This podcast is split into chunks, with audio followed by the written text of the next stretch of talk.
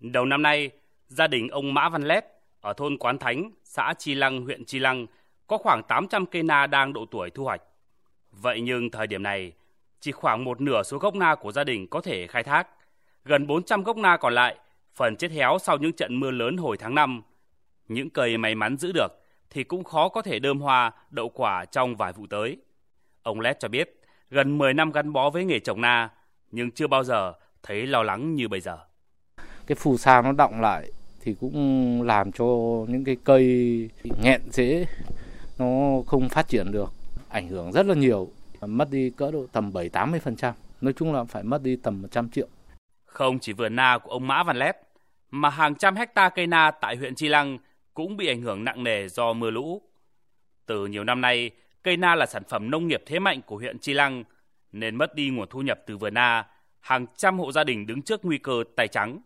nhất là các hộ trồng na ở khu vực ven bờ sông Thương. Ông Linh Đức Tiến, Phó trưởng phòng Nông nghiệp và Phát triển Nông thôn huyện Chi Lăng cho biết,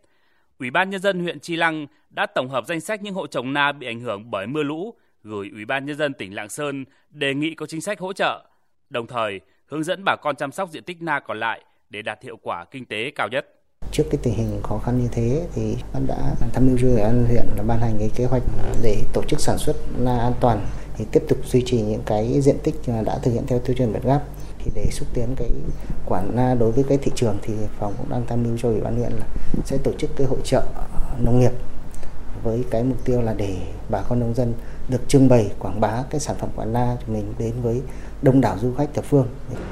cũng hy vọng là cái giá na sẽ cao hơn so với mọi năm để bà con nông dân sản xuất được phấn khởi đem lại cái nguồn thu nhập về đáng kể hơn.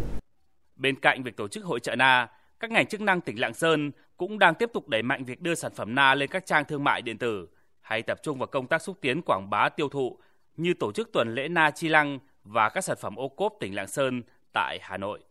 Bà Lê Thị Hồng Nhung, Phó Giám đốc Hợp tác xã Nông sản huyện Chi Lăng cho biết, năm nay hợp tác xã vẫn sẽ cố gắng duy trì thu mua bao tiêu na cho các hộ trên địa bàn, mặc dù điều kiện cũng gặp nhiều khó khăn. Do tình hình thời tiết, nên là bà con cũng vất vả. Cái sản lượng năm nay thì ít hơn, khó khăn hơn. Cố gắng làm sao để đảm bảo tốt nhất cho bà con.